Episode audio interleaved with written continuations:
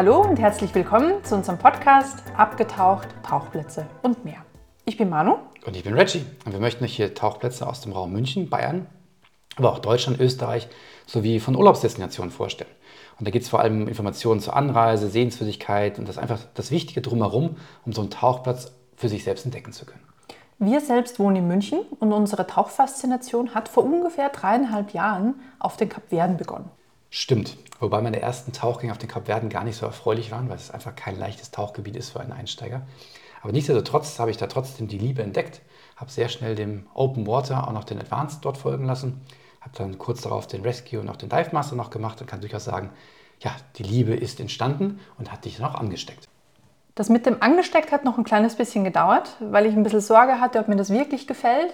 Aber nach dem ersten Tauchgang habe ich dann gesehen, das ist wirklich schön und habe nach dem ersten Kurs, dem OVD, auch den AOVD nachgelegt und ein paar Specialties drumherum gleich noch mitgenommen.